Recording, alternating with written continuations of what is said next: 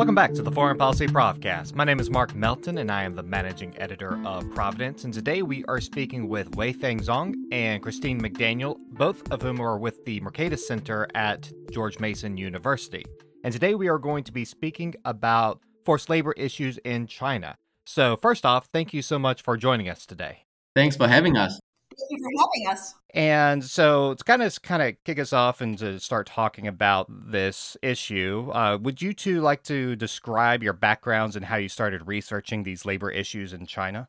Uh, I can go first. Uh, sure. So I was born in China until I finished uh, college, and then I spent a few years in Hong Kong before I came to the United States. And I remember actually some some parts of the past uh, in terms of uh, China's forced labor practice growing up. I did know some of it, but I, I totally had no idea the scale of the forced labor, especially in recent years until uh, you know I came over to, to the United States with uh, better access for information, for example. And so uh, and and so this is really the um, the reason was because of the uh, tight information control and propaganda in China. And so it, it was a shock to me, and that also sort of motivated me to uh, follow these issues. And uh, from the trade perspective, Christine and I started to write about this issue, and that's how uh, what brought me onto this uh, subject. And Christine, how about you? You were you worked in the government on some of these issues, correct? Well, yes. Yeah, so I was, I guess I came into this more from an economist, uh, like strictly trade economist perspective uh, if and when these issues ever did come up during my years in in um, the U.S. government, it was usually um, in the form of you know child labor and maybe uh, on trade agreement issues, but it was more of a uh, it was slightly different, right? So it was more of a where developing countries were um, it wasn't a matter of freedom or forced labor per se. It was really more of a matter of um, you know, okay, we're this country employs relatively young people to work in their industry so they can continue to go up the you know development ladder if you will. And while nobody wants to see you know children um, in such a young age working uh, it, it, was different than this forced labor issue that we're seeing in china uh, where the um, you know, it, it's it's really more of a you know a prison camp issue um, and less of a development issue. And one of the key words here is we're talking about forced labor and not really slavery. I know some people kind of use the terms interchangeably, but could you explain, you know, like why what's the forced labor like why is it forced labor not slavery is kind of the term i'm hearing more often and what does it actually look like in china well, I can take a stab at that and then and then pass it on to Wei Feng, who will have a really interesting perspective, I'm sure. I mean, this is interesting because I have seen um, Chinese officials tweet about this, about you know a picture of um, Mississippi cotton pickers, you know, um, the slave slaves, uh, and they compare that to these pictures of the Uyghurs um, picking cotton, and you know, I, I don't even know if if that deserves too much discussion. I mean, the um yes, the US, you know, we had slaves, you know, over 200 years ago. The United States ended up going to civil war over it.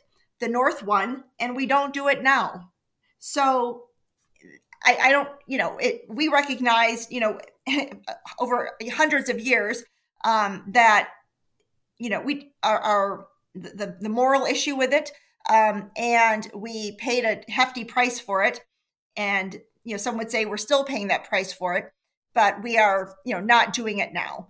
And so you know and you know we don't want to see other countries do it. I mean just in the sense of a very uh, you know core human rights issue um, you know through the united uh, nations language you know the united states and many others you know believe that every single human being on the planet um, is born with some level of human rights. So it's it's really not a it's it's just a I, I would say it's a it's a false equivalence I, I totally agree with what christine said but in fact this kind of propaganda campaign is something very common in china whenever you know we in here criticize some of the Chinese behavior that we think uh, it's not uh, in line with our values, uh, the Chinese propaganda would uh, point to something uh, way you know uh, way in the past in in, in U.S. history, for example, and to say, oh, you you did it too, and you, you or you did something even worse.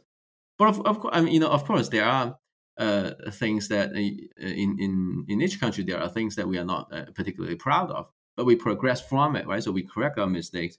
And in China, you, you can't even protest again uh, against uh, forced labor issue in Xinjiang, right? If you go on Tiananmen Square, I, I bet if you uh, uh, pull pull up a flag that says you know China is great, and people might even arrest you because gathering is not even something that regular Chinese people can do, no matter what you're going to say in in a gathering uh, context. So I, I, think the, the the the comparison is really uh, uh, it's ridiculous.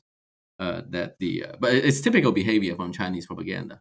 The another point I wanted to um, make was that the the way forced labor works uh, my understanding is that it it has uh, it, it certainly has co- element of coercion, but it's uh, the the form it takes was under the umbrella of social development, and um, so in in the socialist um, uh, regime like China's, uh, a lot of times the lot of de- development issues is um, bundled together in in the in the sense that we are trying to advance a goal for the entire society Hence, we need to force you to do this and that. So it's not uh, the the there are there are no slave owners that uh, really own the the, the per persons in uh, the Uyghur region, but it's uh, it took place under the umbrella of uh, poverty elimination, which is a big part of President Xi Jinping's uh, policy goal for the last few years, is to eliminate absolute poverty and so they round you up in uh, in the countryside. If you are so poor, then they consider you lazy, and then you you you'll be forced to join a, a factory and work there because they want to eliminate the poverty that they think you have. So so that that's a, a, a disregard of human rights for sure. But the way it t- takes place is because they have this excuse of you know we have to de- develop together. Hence, you have to do whatever I tell you to do if I think you are lazy if I'm not mistaken, like the way this sometimes work, if I remember some of the articles I read previously, was they, you know, Chinese officials will go to Uyghur households or what, and basically force people into working or coerce them, even if they're getting paid like a nominal amount of money. It's not a market wage, and they're not choosing this job freely. And so, is that how it works? Also, they, I believe, they're also sent to. Uh, um, I think we have satellite images of uh, basically compounds that are essentially prisons and that there are you know factories either nearby or that there's fields nearby and there's i believe satellite photos of people going back and forth from these as if they're prisoners being brought back and forth. Is that correct or how do so in other words like how do we one know that this is happening and two like how would it work?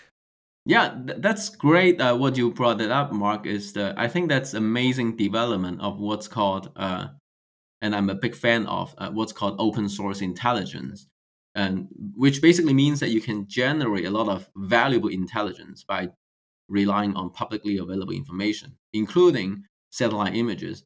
And so, um, some reporters with BuzzFeed uh, last year they won the Pulitzer Prize for uh, in the investigative reporting of the facilities in uh, in the Uyghur region that were uh, seemingly um, uh, used as the forced labor camps. And so the, the way they did it was amazing because they were able to identify people working, in, uh, walking in formation without swinging their arms. Like normal people, when we walk, we, we don't walk in formation, first of all. But uh, even if uh, uh, another thing was that you know when we walk, our our arms moves around. But they were able to identify people who are walking without moving their arms and in formation and that suggests that they might be prisoners. And also, uh, coupled with the fact that they walk in and out of some uh, compounds that were newly built, they were even able to um, uh, to capture the floor plans of those labor camps when they were being built, layer you know, floor by floor, uh, because in the process you will be able to see they try to put up the those tiny rooms and they were able to count how many people uh, uh, could be you know put under put in prison in that facility. So the estimate that came out of that study was that at any at any time, any point in time, those facilities in the Uyghur region were able to uh, take in uh, uh as many as one million uh, prison camp uh, prisoners at, at one any single any um, point in time. And for listeners, I will in the show notes kind of link to some articles that talk more about this. And regular listeners might also know that um, we had an event last year to talk about this, and so we will uh, link to that as well in the show notes. My next question is about the Uyghur Forced Prevention Act. Could you two describe how this act is supposed to help stop forced labor in China? Yeah, I can go first. So, right, I, on December, right before Christmas, President Biden signed that um, Uyghur Forced Labor Prevention Act into law, actually received by uh, wide bipartisan support in Congress. They are still going through. Um, they're going to have a public um, hearing, invite um, testimony and comments, public comments, uh, as they it will fall. I think in under within customs, customs and border protection to figure out how to administer the the law. But it's really interesting because I, I mean, this the key feature of this act is this creation of a quote unquote rebuttable presumption. So basically, if if an import is coming in to the United States, if it's even partially made from the Xinjiang region, then it will be presumed to have been made with forced labor and it is up to the importer to prove otherwise right and so that is a key feature of the act. And it will be really interesting uh, to see how customs and other relevant agencies interpret and administer the act, you know, given that language. How should this act be designed? What are some of the potential problems with implementing this type of law? For example, before we started recording, you mentioned that there might be some problems with the evidentiary process and with interim products. What do you mean by that? Yeah, so I think there are some uh, details that are not currently specified by the law. So it will be up to the regulators, uh, including Customs and Borders uh, Protection agencies, uh, to figure that out. Because what the law says was that products made uh, wholly or in part in Xinjiang. So we don't really know what in part uh, means. Um, it could mean, for example, that there are um, researchers have found out recently that there are um, in interim products, uh, un, for example, unfinished cotton, which is a major export uh, from Xinjiang. Uh, these uh, interim products they were um, sold from China to some other countries. Think of any countries like in Africa, South America, and there are factories there that um, use these interim uh, unfinished cotton to make uh, clothes, right? And then those uh, companies they could export those clothes uh, to say the United States. And so when you look at these imports from these third countries, are they made wholly? They are not made wholly in Xinjiang, but are they in, made in part in Xinjiang? That sounds about right, right? Because at least some materials are from Xinjiang. And so the a major parameter here is how tightly or how wide or how narrow uh, regulators want to put these kind of goods under the rebuttable con- uh, presumption.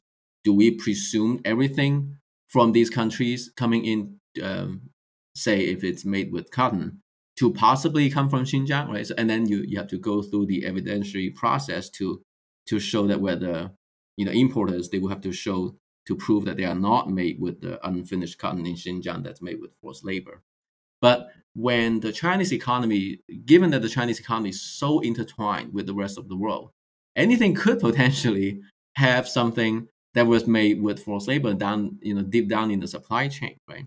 And so the the trade-off here is for policymakers really to to balance the economic cost to our system uh, because if you if you say we're going to ban everything, then it's going to be very costly. Versus to actually try to have the deterrence effect on Chinese behavior to say if you really have forced labor, we'll ban you. So uh, you should stop that practice in uh, in the Uyghur region of Xinjiang.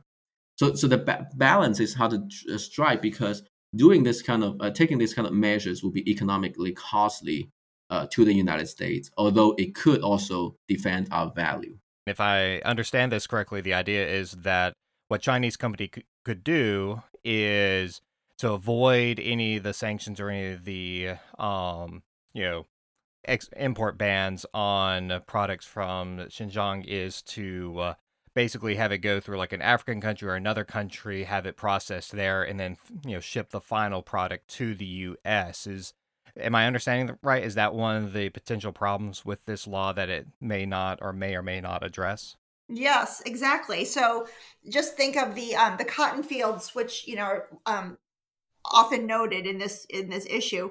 And so if you you know, for instance, I just got you know I just got a new jacket the other day, and it says made in Indonesia, right? So if that comes into the U.S. ports, customs sees made in Indonesia. Um, but if is that going to be enough, or do they also have to prove that um, you know the cotton that is in that jacket, um, you know, did not come from the Xinjiang region. You know, how far back will suppliers need to prove and trace out their supply chain, right? Because if they only have to um, show that, you know, was, for instance, you know, made in Indonesia, coming from Indonesia, that's enough. Then, then um, everybody could just source their cotton from the Xinjiang region, um, and it will have you know the the act will have minimal effect.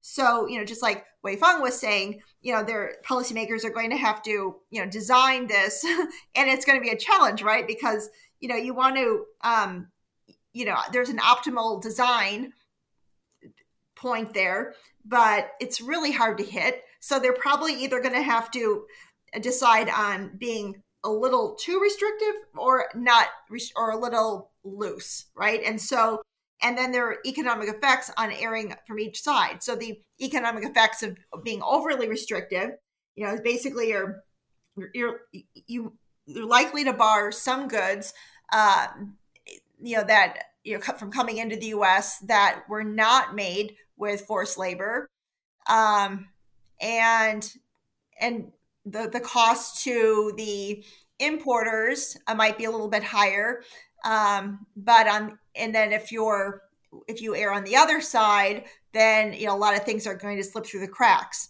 But remember, like you know, this is a life is a repeated game, right? So if importers and exporters and buyers and sellers and everyone along the supply chain sees that customs is going to err on the side of being um, a little overly restrictive, then you could see how uh, it's likely that everyone along the supply chain will take extra steps, you know, incur at least those upfront costs of tracing out their supply chain and taking those extra steps to show that their um, their product was not made with any forced labor in the um, in the Xinjiang region, and you know, and after that upfront cost is absorbed, then we basically have a new, you know, slightly different um, more traceable supply chain, uh, which you know you kind of need to administer this type of policy. Yeah, in addition to these extra costs on businesses to kind of trace out their supply chains, I know that there are issues for businesses that are continuing to work in China. And for instance, I, last year I wrote about H&M and how there were boycotts and a lot of trouble that they got into because they said that they did not use cotton from Xinjiang and that they were concerned about forced labor issues there and also the their inability to audit the uh, supply chains there. So, like, what are will companies face problems you think in China because they have to adhere to this law, or would this law would this give them an excuse of like, well, we can't use this product because of America's laws? Like, how would that affect them? Yeah, probably a little bit of both. I, companies are already facing problems. Last year, we spoke to a um, large supplier retailer of um, products that are sold in Target and Walmart, you know, baby clothes, and they were telling us that you know as much as they would like to carry out a credible audit, it's really hard to do in China, right? It's it's hard to find an auditor, an independent auditor. So, in fact, there was even a um, somebody Wei Feng will um, remember this um, maybe he can help re- remind uh, the listeners. But there was even um, an ad in a Chinese newspaper about you know somebody who was who said that they could provide credible quote unquote credible audits for a fee um, and and help you get around the um, you know the forced labor um, auditing issue.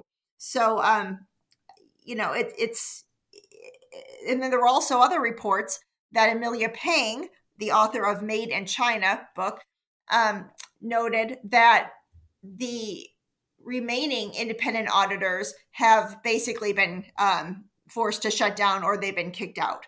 So if you cannot do a credible audit in China, then you are not going to be able to show with with um, customs with any credibility that you haven't sourced from the Xinjiang region. So you know that's going to be the the area where companies are going to have to figure this out. There are large multinationals that have their own internal auditing processes. And if they can show customs and prove to customs um, that you know that um, that their auditing process is credible and transparent, uh, you know, then they might um, be fine. But you know, then it's the small and medium sized companies that are you know they don't, they're not large enough. They don't have their own internal auditing process.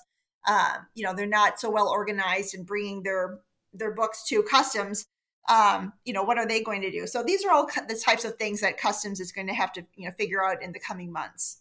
Is there also an issue where does this act focus specifically on Xinjiang or does it focus on other parts of China as well? Maybe you might have mentioned that, I might missed it, but in other words, like, you know, forced labor, like is it the assumption that it's only happening in that region where the Uyghurs are, or is there an assumption that they can be brought to other parts of China, or that other groups of people may be put into this forced labor, even though they're not in that Xinjiang region? Yeah, well, it's the former, right? So it's it's really um, an effort to address the plight of Uyghurs and other persecuted minority groups in that region, in China's Xinjiang Uyghur Autonomous Region.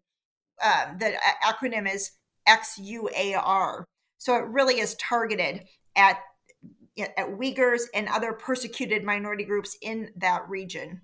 Uh, to right, and to add to what Christine just said, uh, I, I, think uh, it seems the policymakers are aware of some forced labor practice outside of the Xinjiang region. Uh, I think in the event last year we discussed the another phenomenon. So we, we talked about the interim product uh, coming out of Xinjiang and getting into third countries. Another phenomenon is, actually forced labor uh, prisoners. They were moved outside of the region, outside of the Uyghur region, and then work somewhere else in China, in factories, say in somewhere else in uh, mainland China. And they could be suppliers of goods uh, that were in, eventually shipped uh, to the United States.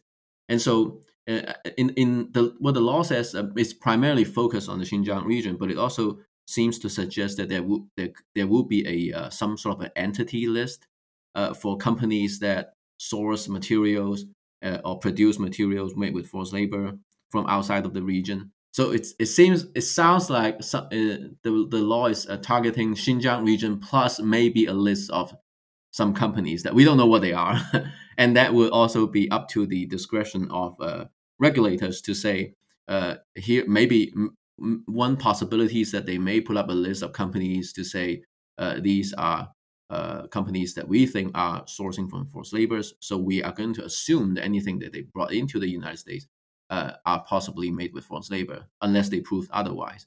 So it would be um, similar to there are some Chinese companies on the entity list on, of the United States saying that they, for example, work for the uh, Chinese military, so they are threatening uh, national interests of the U.S. So so we have export control to those companies.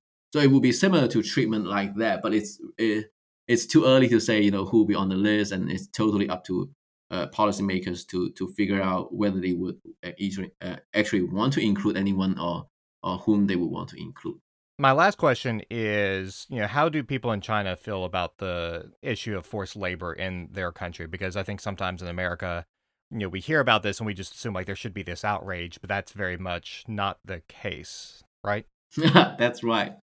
Uh, it's very sad to see this, but the reality was uh, I like to point out to that uh, app called Clubhouse, uh, which was a audio uh, discussion uh, forum basically, and so everything is live, and so it's like a phone call where people just get together in rooms, they talk about anything they want, and for a brief moment, it, the the app was not blocked in. So initially, the app was not blocked in China. So a lot of uh, mainland China, Chinese people were able to get on.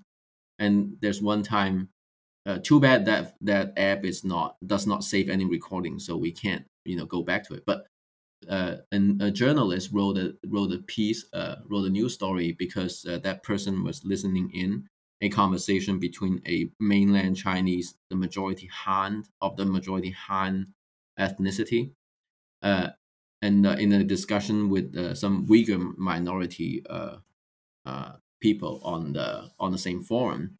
And so then the, the Uyghurs were telling the Han Chinese about all these horrendous acts in the Xinjiang region, and the mainlander apparently had no idea. And uh, it was apparently it was it was a very moving conversation because the mainlander later on decided to apologize to the Uyghur uh, minority uh, participants in the in the conversation, saying that you know we are very sorry to to to hear all these things because we are no we have no idea, not only because we have we totally had no idea because of the tight information control, but also that even if we knew. Uh, regular people that they, they were not going to be able to do anything to help them uh, for example, you can't really go on the street to protest, right? I mean, maybe you could, but then you'll be rounded rounded up uh, pretty soon.